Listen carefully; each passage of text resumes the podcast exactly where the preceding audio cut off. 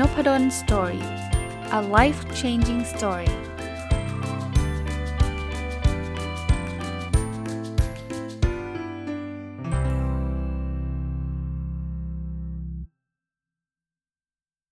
สวัสดีครับ ยินดีต้อนรับเข้าสู่นพดล story podcast นะครับ แล้วก็วันเสาร์นะฮะยินดีต้อนรับเข้าสู่รายการ weekend entrepreneur หรือรายการผู้ประกอบการวันหยุดนะฮะก็วันนี้จะมาชวนคุยเรื่องวิธีการเริ่มเป็นผู้ประกอบการวันหยุดนะ ก็ต้องเล่าให้ฟังถึงที่มาที่ไปสักนิดหนึ่งวันก่อนเนี่ยได้รับเกียรตินะครับ ไปเป็นแขกรับเชิญของ Facebook Live ในเพจสรุปให้ของเซนเซแปะนะครับ ถ้าท่านฟังนพดล story มาตลอดก็น่าจะเคยได้ยินชื่อเซนเซแปะแบบคุ้นเคยนะ เพราะว่าในรายการ weekend entrepreneur ก็เคยเชิญมาเป็น guestนะครับ แล้วก็สัมภาษณ์เซนเซแปะนะซึ่งก็เป็น อินฟลูเอนเซอร์นะครับเรื่องของการสรุปหนังสือหรือหลาย ๆ เรื่องนะคราวนี้ในไลฟ์นั้นเนี่ยก็มีคำถามสั้น ๆคำถามหนึ่งนะซึ่งผมมานั่งคิดว่าเออ จริง ๆ มันเป็นประเด็นที่หลายคนอาจจะยังอยากรู้นะ คือคำถามคือถ้าเกิดวันนี้เราอยากที่จะเริ่มเป็น weekend entrepreneur เป็นผู้ประกอบการวันหยุดเนี่ย เราจะเริ่มยังไง คือในในรายการนี้เราอาจจะเล่าให้ฟังอยู่เยอะแยะมากมายว่าหลักการมันมีอะไรบ้างนะครับ แต่ว่าเรายังไม่เคยเจาะลึกถึงตอนเริ่มนะผมเลยขออนุญาตใช้เวลา 1 ตอนสำหรับวันนี้เล่าให้ฟังนะครับ ก่อนที่จะเริ่มเนี่ยอย่างแรกเราต้องเลือกเลือกก่อนนะครับว่าเราจะเป็นผู้ประกอบการทำอะไรใช่ไหมคือวิธีการเลือกเนี่ยผมเคยให้หลักการไว้แล้วว่ามันมีอยู่ 5 ปัจจัยนะครับ ทวนให้ฟังสั้นๆ ครั้งหนึ่งนะครับ ปัจจัยแรกเนี่ยก็คือตัว P คือ passion นะครับ เราสามารถเลือกเป็นผู้ประกอบการทำงานสิ่งที่เรารักมาก ๆ ได้นะครับ passion ตัว P ตัวที่ 2 คือตัว A คือ ability นะอีกทางหนึ่งที่เราสามารถที่จะเริ่มได้ก็คือ เริ่มจากสิ่งที่เราเก่ง ที่เราพอมีความสามารถและคำว่าเก่งเนี่ยมันก็ไม่ได้แปลว่าต้องเก่งที่สุดในประเทศไทยนะครับ ต้องเรียกว่าเราเราเราทำเป็นทำได้นะครับ แล้วผมเชื่อว่าในคนในประเทศเนี่ยมันก็มีทั้งคนทำได้และทำไม่ได้ แต่อยากทำได้ใช่ไหมไอ้คนทำได้เขาก็ไม่มาเรียนกับเรา เขาก็ไม่ได้มาสนใจบริการเรา ตรงนั้นก็ไม่เป็นไรเพราะเราไม่ได้ได้กะขายให้คนทุกคนในประเทศไทยอยู่แล้วนะครับ แต่มันจะมีคนที่ทำไม่ได้แล้วอยากทำได้เนี่ยอยู่เยอะนะครับ เพราะนั้นเนี่ยหรือหรืออยากให้คนอื่นทำให้เนี่ยก็ก็ตอบโจทย์นะครับ ถ้าเรามีความรู้ความสามารถระดับหนึ่งนะครับตัว A นะครับ ถัดไปคือตัว L นะครับ ผมพูดถึงคำว่า low investment มาตลอด คือ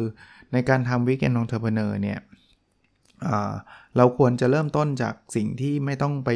กู้นี่ยืมสิทธิ์มาเยอะแยะ ไม่ต้องใช้เงินลงทุนมากเหตุผลเพราะว่าถ้าเราทำแล้วไม่ชอบเราก็จะเลิกได้นะครับ หรือว่าถ้าเกิดเราทำแล้วมันไม่ workเราก็ไม่เจ็บตัวมากนะครับ นั่นคือตัว L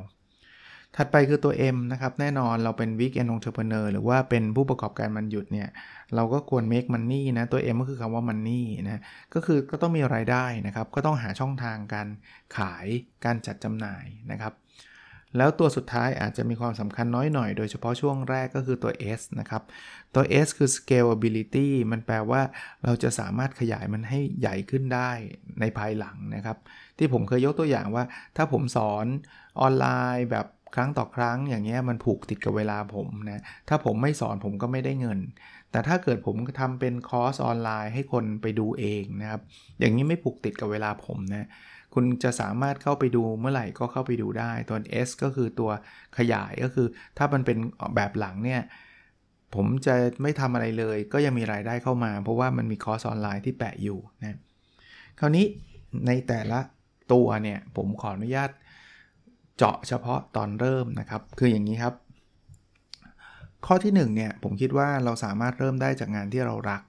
นะครับ อะไรที่เรารักมากๆเนี่ยผมคิดว่าเราเราเราจะเริ่มแบบไม่ต้องตะกิดตะขวงใจ ท่านรักเรื่องอะไรล่ะครับ ถ้าลองลองลองลอง list ส่งมาที่มันมันเป็นสิ่งที่ท่านสามารถทำได้ เช่น ภรรยาผมชอบทำอาหารนะครับ ถ้าถ้าภรรยาผมอยากจะเป็น weekend entrepreneur เนี่ย ถ้าเริ่มต้นจากสิ่งที่รักก็คือเริ่มต้นจากสิ่งที่เขาชอบทำก็คือทำอาหารขายนะผมชอบอเขียนหนังสือนะครับ ผมชอบเขียนนะครับ เพราะฉะนั้นเนี่ยถ้าผมอยากจะเลือกเป็น weekend entrepreneur ซึ่งก็เป็นอยู่นะในในปัจจุบันเนี่ยผมก็จะเลือกงานที่มันเริ่มจากการเขียนเป็นหลักนะครับนะหรือใครที่ชอบถ่ายรูปนะครับ น้องชายผมก็ก็ชอบถ่ายรูปนะเขาก็ ถ้าเขาอยากจะเป็น weekend entrepreneur เนี่ยเขาก็อาจจะเริ่มจากงานรับจ้างถ่ายรูปหรือว่าถ่ายรูปขายนะครับหรือสอนถ่ายรูปนะเพราะฉะนั้นเนี่ยผมผมแนะนำว่าตอนเริ่มเนี่ยลอง list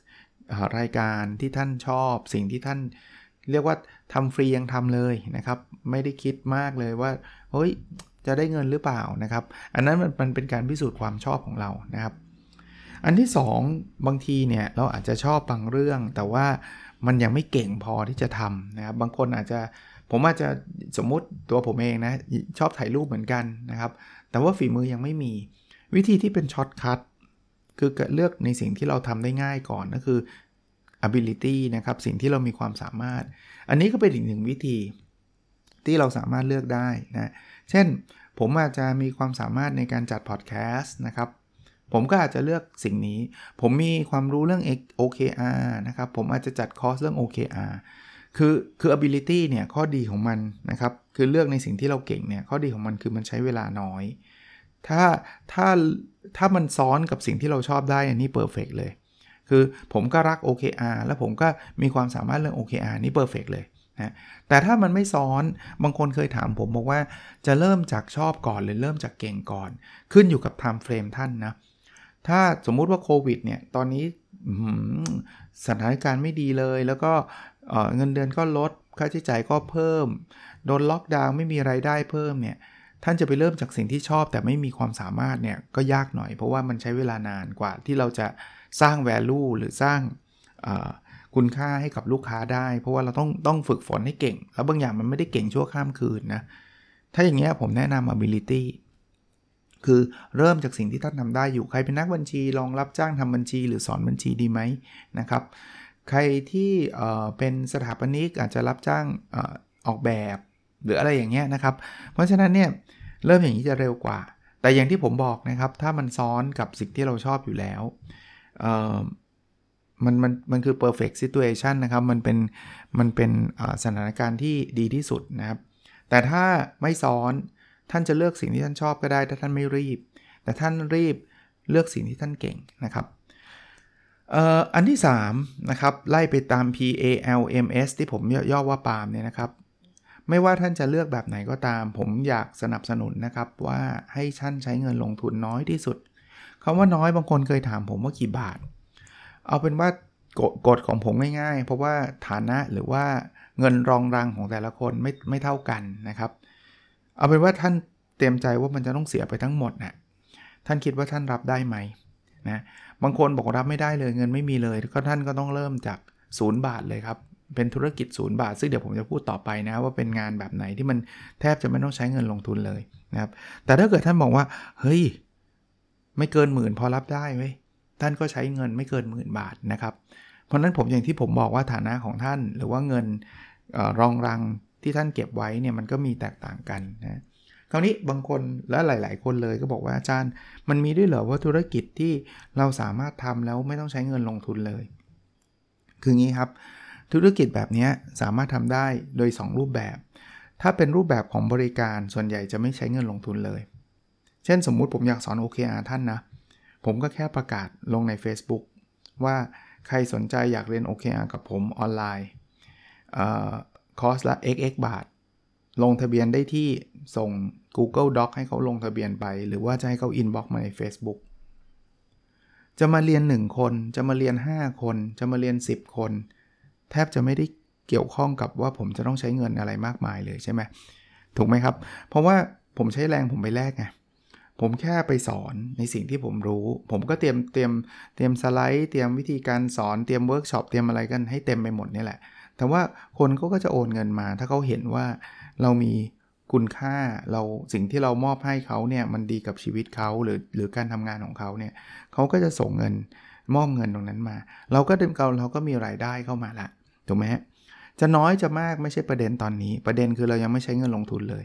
บางคนบอกอาจารย์แล้วเกิดมันไม่มีใครมาเรียนเลยล่ะ ก็สูตรเนี่ยแต่มันก็เหมือนเดิมถูกไหมเพราะว่าเราไม่ได้ลงทุนอะไรไงอย่างเงี้ยคือตัวอย่างของการใช้ บริการนะครับ ถ้ายิ่งปัจจุบันเนี่ยยิ่งเป็นออนไลน์ซะส่วนใหญ่เพราะว่าเราไปเจอหน้ากันก็คงยังไม่ใช่เวลาปัจจุบันคงยังไม่เหมาะสมนะจากเรื่องของการล็อกดาวน์ของโควิดเนี่ยผมคิดว่ายิ่งง่ายเพราะว่ามันก็มี Zoom มันก็มี Microsoft Teams Google Meet Meet อะไรเยอะแยะเลยครับ แล้วหลาย ๆ อันเนี่ยก็ฟรีนะ หรือถ้าบอกว่ามันต้องมีจ่ายนะ Zoom มันต้องมีไลเซนก็ให้คนมาสมัครก่อน ท่านค่อยไปสมัคร Zoom สิครับ ท่านท่านได้รับเงินค่าสมัครจากสักคนหรือ 2 คนนั่นก็มีตังไปสมัคร Zoom แล้ว จริงไหมถ้าท่านไม่มีตังเลยสักบาทเดียวนะ ก็ให้คนมาสมัครก่อน อันนี้คือมุมของบริการนะครับ บริการหลาย ๆ อย่างเนี่ยท่านสามารถทำได้โดยที่ท่านไม่ต้องใช้เงินลงทุนเลยนะครับ ถ้าเป็นสินค้าล่ะ สินค้าเนี่ยจะยากนิดหนึ่ง เพราะว่าสินค้าเนี่ยท่านต้องไปผลิต แต่ถึงกระนั้นนะครับผมผมแนะนำว่า เรื่องของ low investment ของสินค้าก็ทำได้ ที่เราเรียกมันว่า pre-order pre-order คือลักษณะของการบอกคอนเซปต์รายละเอียดของสินค้าและบริการให้เขาทราบว่า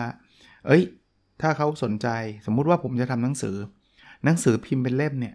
แต่ถ้าเกิดพิมพ์เป็นเล่มเนี่ยมันต้องใช้เงิน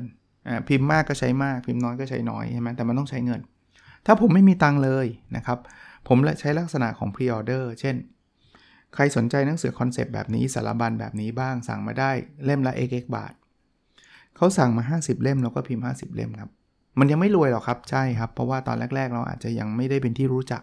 หนังสือเราอาจจะยังไม่ได้เป็นเป็นแบบโอ้โหเบสเซลเลอร์ทันทีที่ท่านเขียนเล่มแรกนะครับแต่ว่า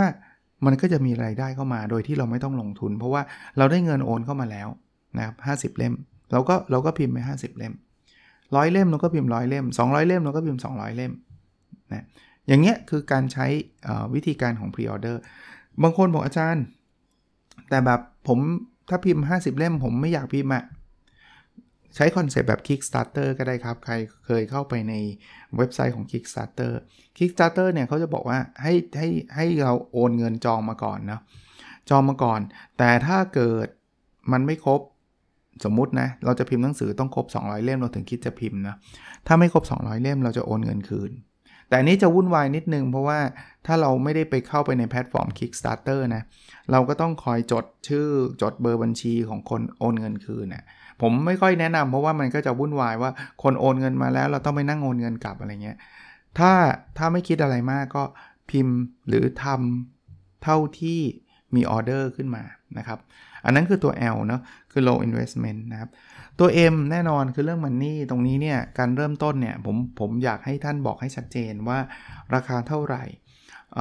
ค่าใช้จ่ายเท่าไหร่ ผมเข้าใจว่าคนเป็นวิกเกนองเทอร์เบเนอร์เนี่ยหลาย ๆ คนเนี่ยรู้สึกเขินอาย จะรู้สึกแบบตะขิดตะขวงใจเวลาเราต้องต้องตั้งราคาสินค้าหรือบริการเรา เป็นเป็นทุกคนครับ ผมไม่ใหม่เนี่ยทำหนังสือนะขนาดเป็นหนังสือเนี่ย เวลาจะไปโพสในเพจเราก็รู้สึกแบบยังไงวะขายหนังสือ คือผมไม่รู้ว่ามันเกิดขึ้นจากจากวัฒนธรรมไทย หรือวิธีการเรียนการสอนหรืออะไรก็ไม่รู้แหละ ที่มันทำให้เราหลาย ๆ คนแล้วกันนะรู้สึกอาย เวลาเราต้องขาย แต่ผมผมบอกแบบนี้ครับเรื่องการได้ไรายได้ไม่ใช่เรื่องหน้าน่าเกลียดหรือว่าไม่ใช่เรื่องน่าอายนะครับ เราไม่ได้ไปขอเงินใครนะครับ คือการสมมุติเราท่านทำหนังสือเนี่ย มันคือการแลกเปลี่ยนครับ แล้วมันเป็นการแลกเปลี่ยนที่ผู้ซื้อคิดแล้วว่าคุ้มครับ คิดแล้วว่าคุ้มก็ถึงจะซื้อครับ เราไม่ได้บอกว่าพี่พี่ซื้อเงินซื้อให้ผมหน่อย แต่ว่าหนังสือผมห่วยแตกมากเลยนะ แต่ผมอยากได้ตังค์พี่ไม่ใช่แบบนั้นจริงไหมเพราะนั้นจะทำอาหารเนี่ยเขาเขามาซื้อของเราเนี่ยเขาไม่ได้ ไม่ได้เราไปขอเขาอะบอกว่าอาหารมันไม่ดีเลยนะ มันไม่ดีต่อสุขภาพแล้วมันก็ฝีมือก็ห่วยแตกมากเลย แต่ฉันอยากได้เงินเยอะๆอย่าไปคิดแบบนั้นครับ เราทำอะไรเราทำเต็มที่ เพราะฉะนั้นเนี่ยมันก็จะมีคนที่ชอบอาหารเรากับไม่ชอบอาหารเรา คนที่ชอบเขาก็จะเป็นลูกค้าประจำเรา คนที่ไม่ชอบก็มีก็ต้องเคารพครับเพราะเพราะว่าเราไม่สามารถทำอาหารให้กับทุกคนถูกปากกันหมดถูกไหมเขาก็อาจจะตำหนิเราว่าแบบไม่เห็นลอยเลย แต่วันหลังเขาก็จะไม่ซื้อเรานะหนังสือก็เหมือนกัน ผมเขียนหนังสือขายเนี่ย99%เลยแหละ ชอบ เพราะว่าถ้าไม่ชอบท่านก็คงไม่ตามผม แต่มันก็มีครับคนที่บ่นบอกว่าไม่เห็นดีเลยหนังสืออย่างงู้นอย่างนี้ ก็เคารพครับ เพราะว่าก็แสดงว่าท่านไม่ชอบสไตล์การเขียนผม ท่านไม่ชอบวิธีการเขียนหรือเนื้อหาที่ผมนำเสนอนะพอดแคสต์ก็เช่นเดียวกัน ก็จะมีคนบ่นว่าอาจารย์พูดอะไรเพ้อเจ้อมีมาเรื่อยๆครับ ผมก็โอเคครับเพอร์เจอร์ก็ก็เคารพผมก็ไม่ได้บอกเขาว่าผมเก่งเขาผิด เขาก็ถูกแหละผมคงเพ้อเจ้อในมุมของเขาก็วันหลังเขาก็จะไม่ฟังผมเท่านั้นเองครับ เพราะนั้นเนี่ยการการสร้างไรายได้เนี่ยบอกชัดเจนครับว่าสินค้าตอนนี้ถ้าจะสั่งเนี่ยราคาเท่าไหร่ บริการอันนี้ถ้าจะสั่งราคาเท่าไหร่ แต่ผมเพิ่มนิดนึงครับ อันนี้เป็นเป็นประสบการณ์ส่วนตัว แล้วก็เป็นข้อแนะนำส่วนตัวของผมก็คือว่า ผมไม่อยากให้ท่านสร้าง expectation มากจนเกินความเป็นจริง เช่น ถ้าเป็นหนังสือเนี่ย ท่านก็อย่า over claim ว่าอ่านเล่มนี้แล้ว 24 ชั่วโมงรวยทันที ถ้าท่านไม่คิดว่ามันจะทำให้รวยทันทีได้ 24 ชั่วโมงจริง ๆ ผมรู้ครับทางการตลาดเนี่ย การทำในลักษณะนี้มันจะทำให้เราขายของได้ดีขึ้น จริงครับ เพราะว่าคนอยากรวย 24 ชั่วโมงเท่านั้นนะแต่สิ่งที่มันไม่ดีเลยในระยะยาวอันนี้มุมมองส่วนตัวผมนะ คือท่านลองคิดภาพนะคนเขาเขาซื้อด้วยความหวังว่าเขาอยากจะรวย 24 ชั่วโมงอะ่ะแล้วเขาอ่านไปแล้วมันไม่มีอะไรเลยอะ่ะ วันหลังเขาไม่อยากจะมาสนใจเราเลยนะ ท่านอาจจะขายหนังสือเล่มนั้นได้แต่เล่มเดียว หลังจากนั้นเขาก็ไม่มาละ อาหารท่านท่านถ่ายรูปเนี่ย ผมเห็นหลายคนชอบทำนะ แต่ว่าส่วนตัวผมก็ไม่ไม่ไม่ค่อยสนับสนุนคือ ท่านถ่ายเขาเรียกว่ารูปดีดีเกินจริงอะครับ เกินปกอะคือโอ้โห สมมติลูกชิ้นยังกระยักเลยยังกระบ้านเลยอะถ่ายรูปมาโอ้โหชามใหญ่เบ้อเลอเลย อยากซื้อไหมดูราคาน้อย เฮ้ย ของเยอะเว้ยเฮ้ยคุ้มเว้ยแต่พอซื้อมาเกิดอะไรขึ้นถ้าเกิดท่านไม่ได้ทำเยอะขนาดนั้น มุมกล้องนะตอนนี้เขากำลังฮิตกันเรื่องมุมกล้องเนี่ย แต่มันเป็นจริงนะครับ ถ้าเกิดท่านใช้มุมกล้องแบบนั้น พอไปซื้อมาคนก็ผิดหวังครับ แล้วผิดหวังอะไรแบบนี้มันเป็นการผิดหวังที่ที่มันส่งผลระยะยาวอะ่ะอย่างอย่างอาหารเนี่ยคนเขาซื้อแล้วเขาก็ซื้ออีกนะ คนที่เขาชอบก็จะชอบตลอดนะ แต่เขาผิดหวัง first impression ก็คือความประทับใจแรกเนี่ย มันเกิดขึ้นได้ครั้งแรกครั้งเดียวนะหลังจากนั้นเขาบอกโอ้ยอย่าไปซื้อเว้ยรูปไม่ตรงปก ก็คือ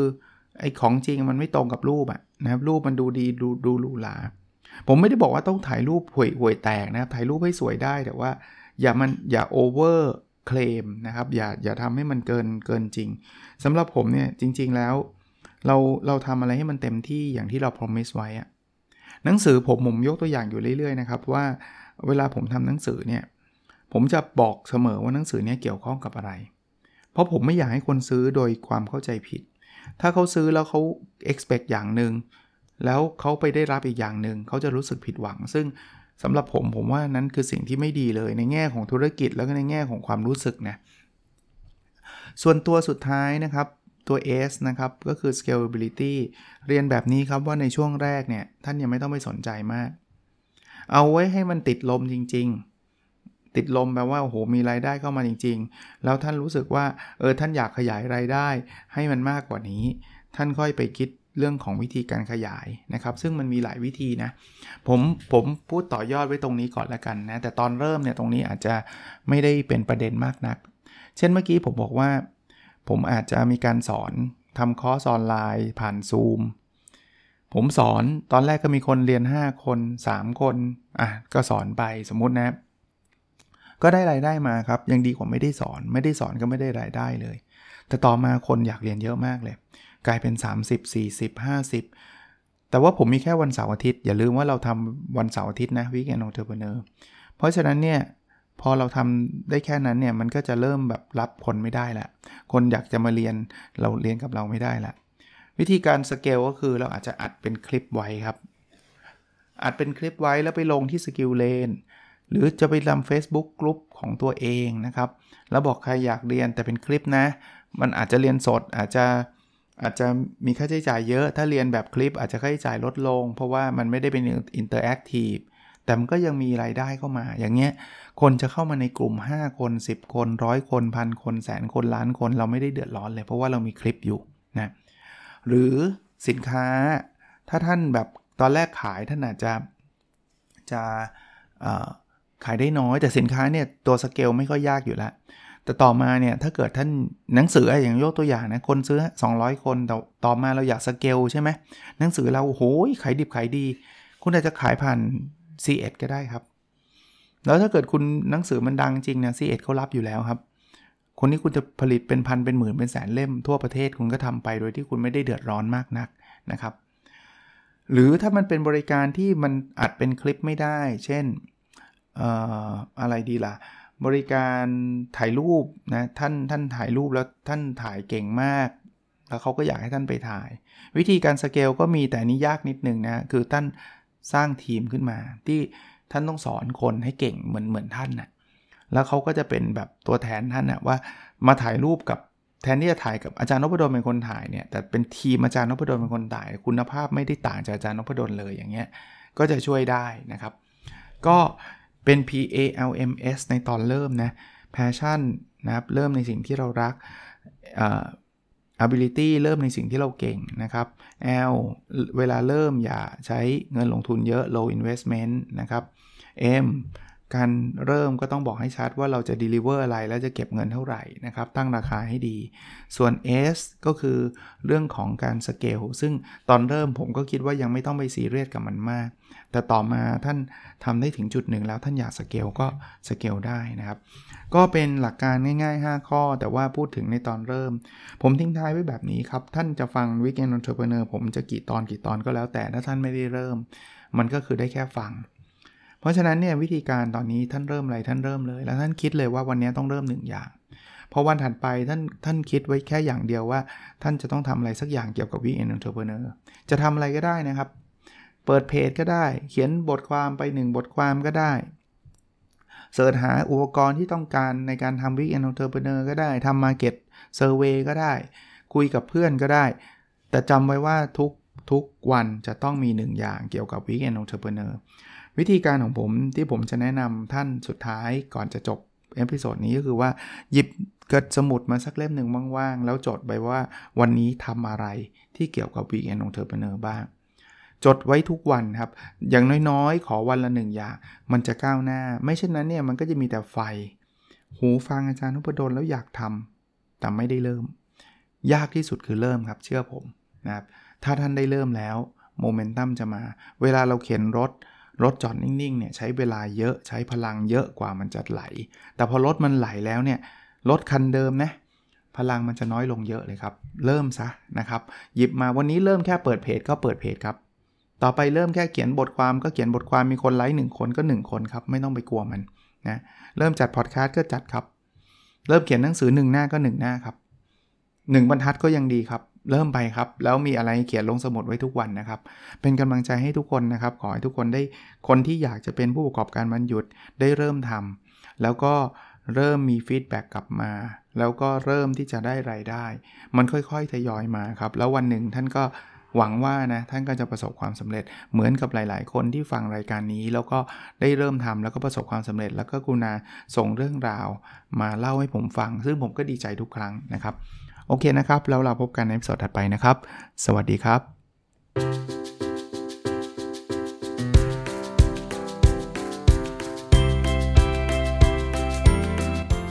n o p a d o n Story a life changing story